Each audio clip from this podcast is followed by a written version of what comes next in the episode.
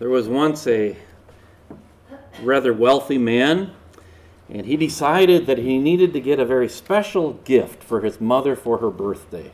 Something really out of the ordinary. He found out about this bird uh, that had a vocabulary of 4,000 words, could speak all sorts of different languages, and could sing three operatic arias. Um, quite the talented little bird, okay? So he immediately bought the bird for $50,000 and had it transported, the overnight transport to his mother for her birthday, to be there the next day for her birthday. So he calls her the next day on her birthday to see if she had received his gift, and he said, What did you think of the bird? And she replied, It was delicious. a little mix up of the purpose of that bird, right? she thought it was food, he thought it was for entertainment. But oftentimes it's important for us to know what is the purpose for what we're doing? What's my purpose? What's the purpose for an item? Uh, things like that. Obviously, uh, this, this rich man's mother did not get the purpose. Uh, he did not give any instructions, uh, and as a result, something unintentional happened. So today we're going to be in Romans chapter 1, verses 8 through 15. The title of the sermon is Powerful and Purposeful Encouragement. So please follow along as I read verses 8 through 15 of Romans chapter 1. First, I thank my God through Jesus Christ for all of you, because your faith is being reported all over the world. God, whom I serve with, all, with my whole heart in preaching the gospel of his Son, is my witness how constantly I remember you in my prayers at all times. And I pray that now, at last, by God's will, the way may be opened for me to come to you. I long to see you, so that I may impart to you some spiritual gift to make you strong. That is, that you and I may be mutually encouraged by each other's faith. I do not want you to be unaware, brothers, that I planned many times to come to you, but have been prevented from doing so until now in order that I might have a harvest among you, just as I have had among the other Gentiles. I am obligated both to Greeks and non Greeks, both to the wise and the foolish. That is why I am eager to preach the gospel also to you who are at Rome. Let's pray together. Heavenly Father, we thank you so much for your word. Lord, I thank you for the whole the whole of scripture and we thank you today for this great letter that was written under the inspiration of the Holy Spirit by the Apostle Paul to the church at Rome.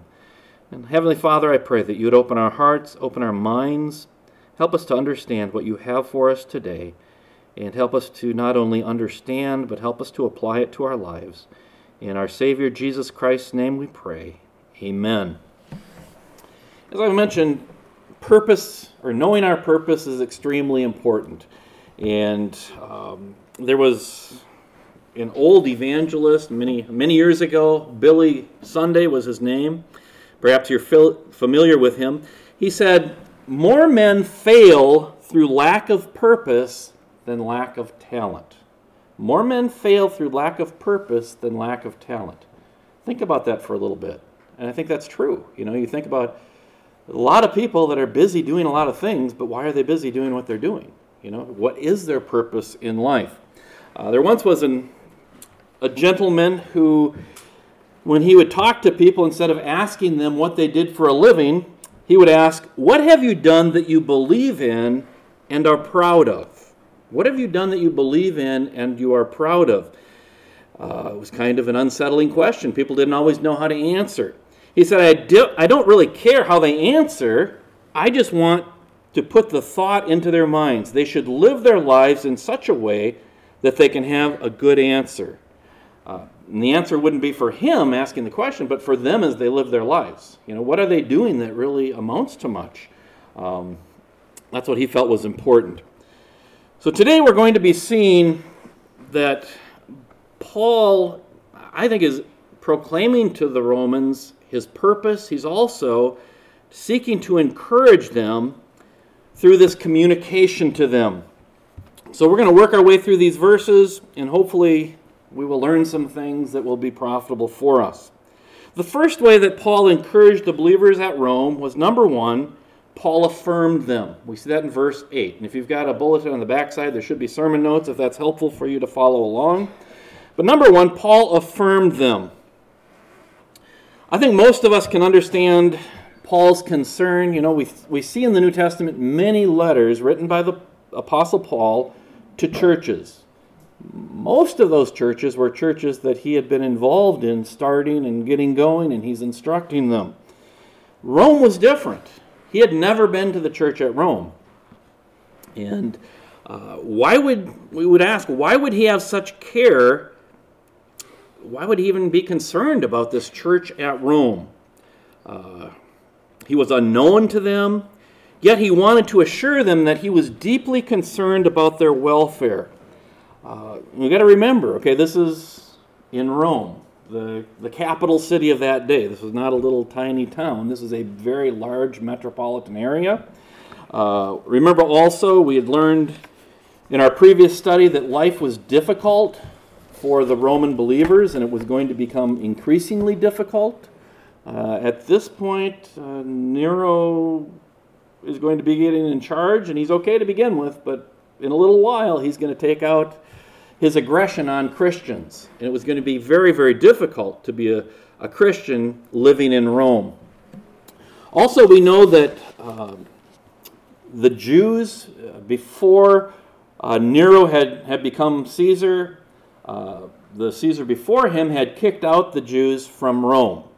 Uh, there's various reasons why they think that happened. Uh, many people think it was because it was the Jews that had been at Pentecost, had placed their faith in Christ, had come back to Rome, and they were evangelizing uh, other people in Rome.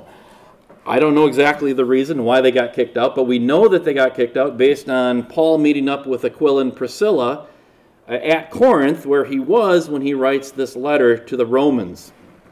So, Back to Rome, life was hard for everyone, but being a Christian was especially difficult. So imagine if you're a Christian, you're living in Rome, it's hard times. I mean, life is difficult for you. Think about what you would need. I think, if anything, when we go through hard times, one of the most important things for us is encouragement. When somebody comes along and encourages us, and a letter from someone of Paul's reputation would have been a huge encouragement to them. Okay, they've never met this guy, but they've probably heard about him. You know, and he, and he writes them a letter, sharing his concern about them, trying to encourage them. So he started by letting them know that he was thankful for them. Verse 8 First, I thank my God through Jesus Christ for all of you. So he's letting them know he's thankful to God for them. Um, he's thankful that the work of Christ has worked in their lives. They've placed their faith in Jesus Christ. He goes on to say in the last part of that verse, because your faith is being reported all over the world. Would that encourage you if somebody wrote you a letter and said, hey, by the way, you guys are doing pretty well? It, the whole world knows that you guys are Christians. That's pretty cool. You know, that'd be an encouragement. So he's encouraging them. Most people hear little affirmation. We get very little encouragement. Um, we get sparse amounts at work, maybe a little less amount at home. Uh, it depends on your home life, I suppose. And you come to church, you probably don't get much encouragement. But really, as a church body, that should be one of the things we're doing is encouraging one another. Um, words of appreciation or gratitude, they don't cost us anything, right? I mean, it's very easy to give somebody some encouragement, but yet we fail to do that. The struggling believers in Rome needed to hear someone say, Well done. Keep on doing what you are doing. It's having a lasting impact in the world. Uh, and I think it's also good to remember there was, to our knowledge, there was no apostle that started the church. We have people that went to Pentecost in Jerusalem. Uh, Peter's preaching, they accept Christ, they go back to Rome, and they start up this church. You know, that's pretty amazing. How many of us would say, oh, yeah, yeah, I want to go start up a church, you know, with no help? Uh, yet that's what they did. Encouragement goes a long way. Uh, psychologist John Gottman, he said he can tell within five minutes of interacting with a married couple if that marriage is going to make it or not. He goes, it's very easy to tell if, if these people encourage each other or not.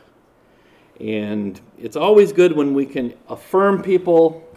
So, you, your assignment, I'm going to repeat it later. Your assignment today is think of at least one person, maybe a handful of people, maybe two handfuls of people that you can encourage. You know, what is it that you could say to somebody that would be an encouragement to them? So, a very practical way to let somebody know that you are um, concerned about them, letting them know you're, you're trying to encourage them, is point number two. Paul says that he prayed for them. You know, saying words of affirmation, saying words of encouragement are very easy. Praying for somebody, is that hard to do? Pretty easy to do, right? We just need to do it. Um, and again, we go back. Paul doesn't know these believers.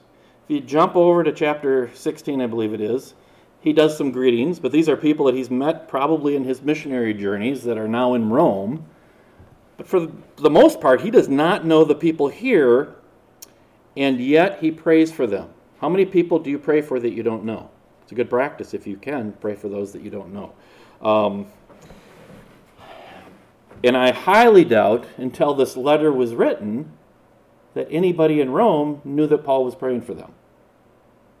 But Paul lets them know that he's praying for them. If you are praying for somebody, let them know you're praying for them. That's an encouragement for them. Um, prayer is one of the most powerful things that we can do as a believer. When I read through the letters that Paul wrote, I don't know about you, but I get very challenged. He talks about all these people that he's praying for all the time. I don't know about you, but I don't pray for people like I should. You know, but I think it's something we all can do and that we should be doing. Um, so let's take an example from Paul's prayer life and let people know that we are praying for them on a regular basis um, because that will be an encouragement to them. Look with me at verses 9 and 10. God, whom I serve with my whole heart in preaching the gospel of his Son, is my witness. And get this how I constantly remember you in my prayers at all times. And I pray that now, at last, by God's will, the way may be opened for me to come to you. So he's not just throwing it out there, yeah, I pray for you all the time. He's saying, no, God's my witness, I'm praying for you all the time. Um, so he's, he's not lying. I believe he's telling the truth here. So Paul had been in ministry long enough to know the value of being physically present when someone needs encouragement. So, point three, Paul expresses to them his desire to be with them in verse 10. So Paul is letting them know, you know, guys, I, I, I, really want to be with you. I want to be there. I want to help you. And I think that would have been an encouragement to them as well, a real boost for them. I think most of us are familiar with the name Billy Graham. Uh, Billy has passed on. He's with the Lord now. But let's assume Billy Graham is still alive. Okay? And let's assume Billy Graham writes a letter to Fellowship Baptist Church and says, I want to come to Nevis and minister with you. I don't know about you, but that'd be a great encouragement to me. You know, that here's, here's somebody that cares about us and they want to come and help us. I think we'd all be very encouraged. Um, so for Paul to plan to visit Rome would have been a great encouragement to the Christians at Rome. Uh, I think it would have been an encouragement to the believers and to the unbelievers as well. So, Paul lets them know he's wanted to go to Rome to visit them, to minister with them, but he's not been able to. He's been kept up to this point from being able to do that. Uh, we know that it's going to be a while before he gets there. And he ends up, as we saw in our study of Acts, that he ends up there as a prisoner. When Paul wrote this, I don't know that Paul knew he was going to be going to Rome as a prisoner. He probably thought he was going to be there on, on, his own means, right? Not under the, the uh, bondage of somebody else. But not only did Paul affirm and pray for the believers in Rome, he also prayed that he might visit them so that he might help them. Point four, Paul promised to assist them. Look at verses 11 through 13. I long to see you so that I may impart to you some spiritual gift to make you strong. That is, that you and I may be mutually encouraged by each other's faith. I do not want you to be unaware, brothers, that I planned many times to come to you, but have been prevented uh, from doing so until now, in order that I might have a harvest among you, just as I have had among the other Gentiles. So you might ask, what was the spiritual gift that Paul mentions in verse 11?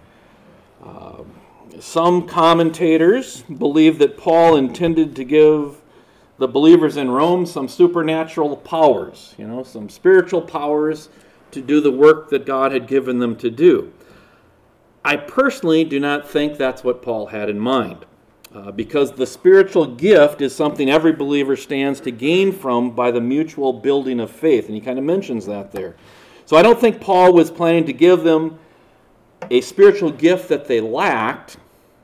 I think he's planning to share his spiritual gifts with them the gift of wisdom, the gift of knowledge, the gift of teaching, the gift of apostleship to try to teach them, to ground them, to encourage them in their faith. Um, and Paul says he's going to be strengthened, they're going to be strengthened uh, by that taking place. The fruit or harvest Paul hopes to have refers, I think, to the result of ministry. It'd be more converts who place their faith in Christ, more Christians who become more committed to Jesus Christ.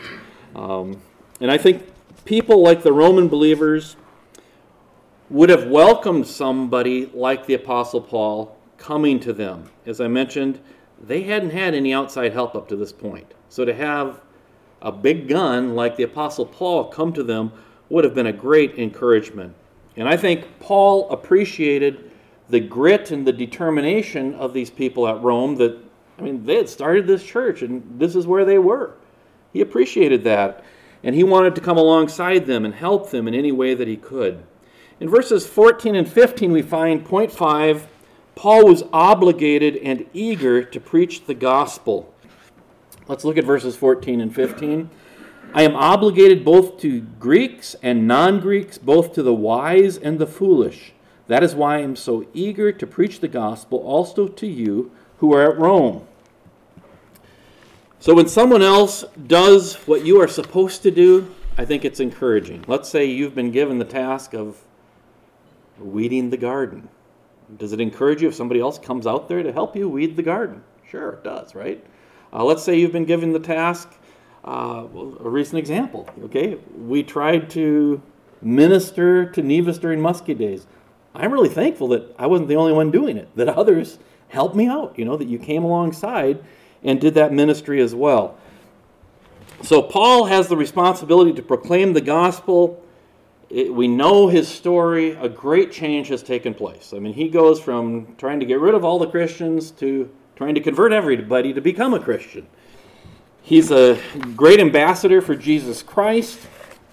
In verse 14, Paul says that he is obligated and I think where he says he's obligated there, he's saying he's obligated to the entire human race to proclaim the good news of salvation through Jesus Christ.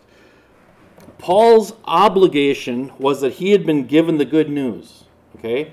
And I don't think this obligation means he had to do this in order for himself to be saved. I think what he's saying is because I'm saved, I got this great uh, obligation, this desire to let everybody else know about what God has done for me. So Paul goes on in verse 14 to tell who he is obligated to. He says, To the Greeks and the non Greeks, the wise and the foolish. Okay? Either you're Greek or you're not a Greek, right? That pretty much covers everybody. And either you're wise or you're foolish covers everybody else. So I think what Paul is saying here is, I'm obligated to everybody. I want to preach the gospel to everybody. Back in Genesis, we learned about sin coming to the earth from Adam and Eve. Since that time, no matter how educated a person is, they're a sinner, right? They need Jesus Christ. And some are educated about what Jesus Christ has done for them, others aren't. Paul describes his feelings in verse 15 I'm eager to preach the gospel to the people in Rome. So Paul's passion burned with the urgency of someone who had just found the fire escape in a burning high rise building. I mean, he was pretty excited. It's like, whoa, I found it. You guys need to hear about this. And he's letting them know. He absolutely knew his passion and purpose. There, I don't think there's any doubt if you look through Paul's life, from what we read in the New Testament, this guy got it. He knew his, his, what his passion was, and he knew what his purpose was, and it was very evident to everybody else. I'd like to close today by looking at some observations number six. Point encouragement is a very powerful thing to do for someone. Benjamin Franklin once said, Glass, china, and reputation are easily cracked and never well mended. in this letter to the Romans, Paul is commending these Roman believers uh, for the reputations they had acquired. You know, he, he basically said, Your faith is world famous. Uh, so, how are you at encouraging other people? Paul, we see Paul encouraging here. As I look at my life, I go, Ooh, I could do a better job of encouraging other people. And maybe you're like that as well. You feel the need that, you know, I'm not very good at this, I need to be better. So I'm challenged by this passage and many other passages where Paul is, is encouraging other people. I came across an illustration I'd like to share with you that talks about how powerful encouragement really is. One day, I, and I don't know, I know that the lady was a math teacher. I don't know if she was in junior high or high school, doesn't really matter. But one day she gave the assignment everybody take two sheets of paper and write the name of everybody in the class and leave a space in between. Okay? And then you are to go and write down what you appreciate about each of those people. And she gave the assignment, took the rest of the class time to do it. And um, then on that weekend, she collated all the information and, you know, with John Smith at the top of the page and would write down every, what everybody said about him. So that way through all the people in the class. Monday, she passes them out, and she she saw people's faces light up when they would get their papers. You know, like wow, I, I never knew I meant anything to anybody. I didn't know other people liked me so much. Were some of the comments, and that was it. They never really thought much more about it. A few years pass. One of the students she had was killed in Vietnam. So she goes to the funeral, and she's standing there. Everybody's passing by the coffin, paying their respects, and she's one of the last people. And as she stood there, one of the soldiers who acted as a pallbearer came up to her, and she said, and, they, and the, the man said, Were you Mark's math teacher? He asked. She nodded, Yes. Then he said, Mark talked about you a lot. Then after the funeral, uh, the classmates got together. There's, you know, your typical funeral lunch, and they kind of got together afterwards. It, uh, so it's the classmates and also his the the young man who was killed, his parents, and the the mother and father wanted to speak to the teacher. They said, "We want to show you something."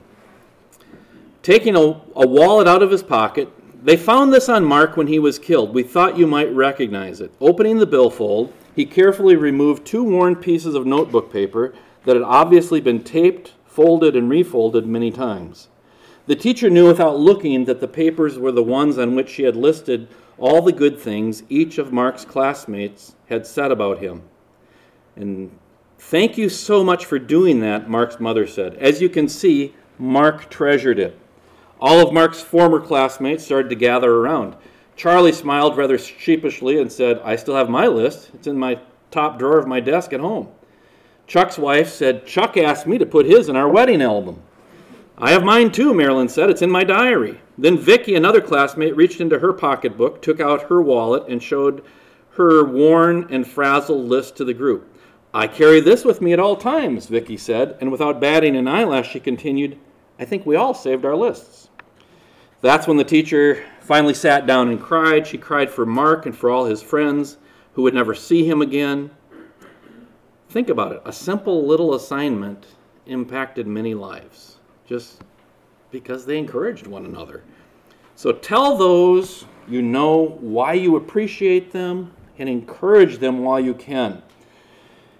When you encourage someone, it can have a greater, much greater impact than you think it can have, you know. And so I'd encourage you, try to encourage others. Uh, the other observation I'd like for you to notice, point B, genuine faith is commendable. We know that Paul was commending the believers at Rome for their faith. Uh, verse 8, he, he writes that their, their faith was becoming world famous.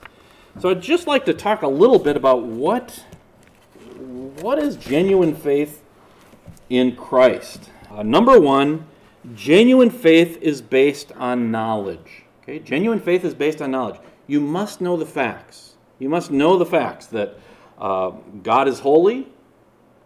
Uh, you're a sinner. You must know that sin blocks us from uh, a relationship with God. We are spiritually dead. We are headed to hell, but God provides a way of escape for us by sending His Son, Jesus Christ. Christ went to pay our death penalty on the cross. And He died, was buried, rose again.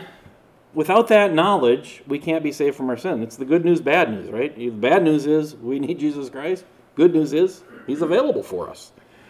Secondly, genuine faith agrees with the facts of the gospel.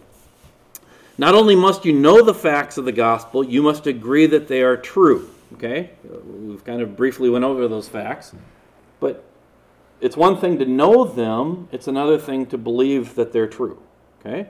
Um, but according to James 2:19, Satan's and Satan and demons believe those facts are true.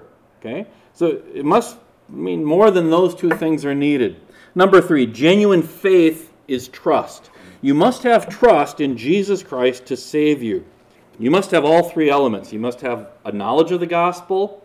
You must have, you know, you must agree to the facts of the gospel, and then you must trust Christ. How many of you have heard of a guy named Charles Blondin back in the 1800s? Anybody hear of this guy? Charles Blondin was uh, an acrobat, uh, a very, probably the most famous tightrope walker at that time. He was from France. He came to America, and I believe it was 1859. He strung a an 1,100 foot, I'm, I'm guessing it's a cable, I don't know, cable, rope, whatever you walk on, tightrope people, across the Niagara Gorge. Okay, you got the falls and you got the big gorge. He strings that across, and he gets up there. He walks, and it's it's 160 feet above the river, so I don't know about you, but I would not want to be up there. But he gets up there, he walks across. Actually, I, I, I read that he actually stopped halfway between and had an omelet, cooked himself an omelet, and then finished the way, came back. Then next he takes a wheelbarrow, puts a sack of potatoes in the wheelbarrow, walks that all the way across, and comes back, and then he asks, How many of you think that I could do that with a person. And there, you know, a lot of people, oh, yeah, yeah, you could do that, no problem. So he walks up to one of the guys that was saying, yeah, no problem. He said, okay, you come get in the wheelbarrow. That's trust, right? He would have complete trust that this famous tightrope walker, Blondin, could get him from point A to point B back to point A again. And that's what genuine faith is. You may know the facts about the gospel, you may agree with the facts about the gospel, but do you really trust Jesus Christ to be your Savior? Have you placed your faith in Christ and Him alone for your salvation? Do you have genuine faith? And hopefully you do. If you don't, I would strongly encourage you to place your faith in Christ. And if you have questions, talk to me, talk to a lot of other people here. Uh, we'd be happy to try to answer those for you. I'd like to close our service today by reading Hebrews chapter 10, verses 23 through 25. And if you'd like to turn there, you're welcome to do that. Hebrews 10, uh, 23 through 25, I think are some really good verses, very encouraging verses, and really are a challenge for those of us who are Christians. Starting at verse 23. Let us hold unswervingly to the hope we profess, for he who promised is faithful. And let us consider how we may spur one another on toward love and good deeds. And pay extra special attention to verse 25. Let us not give up meeting together, as some are in the habit of doing, but let us encourage one another, and all the more as you see the day approaching. My challenge for you today is if you don't know Christ, place your faith in him. If you do know Christ, be thankful about that and get your eyes off of yourself. Start looking at other people and seeing how you can encourage them because that's that's really what we should be all about. Well, not all about, but we should be about that and a lot of other things as well. Uh, but just today, I would encourage you. Who can you sit back, think about? Who could I encourage? You know, and maybe you could encourage somebody or many people before you leave today. In Sunday school, I heard some encouragement go on. Um, Bob told Joanne, you know, they'd been praying and they were so thankful for her her cheerful demeanor at the, the booth yesterday when people were coming up to her. That's an encouragement thing, you know. Yes. So we have many ways we can encourage people. It's not a hard thing to do. We just need to. Bob, Ray, and Joanne, they were there at the booth representing Jesus Christ, and it was a beautiful sight. So let's think how we can encourage others. Let's do it. All right, let's pray together. Heavenly Father, we thank you for your word. Lord, I thank you as we look and see how Paul encouraged others, people he had never even met. Lord, help us to encourage others. Help us to encourage, first of all, those that we know, and then let's broaden that perspective to even those that we don't know and have never met.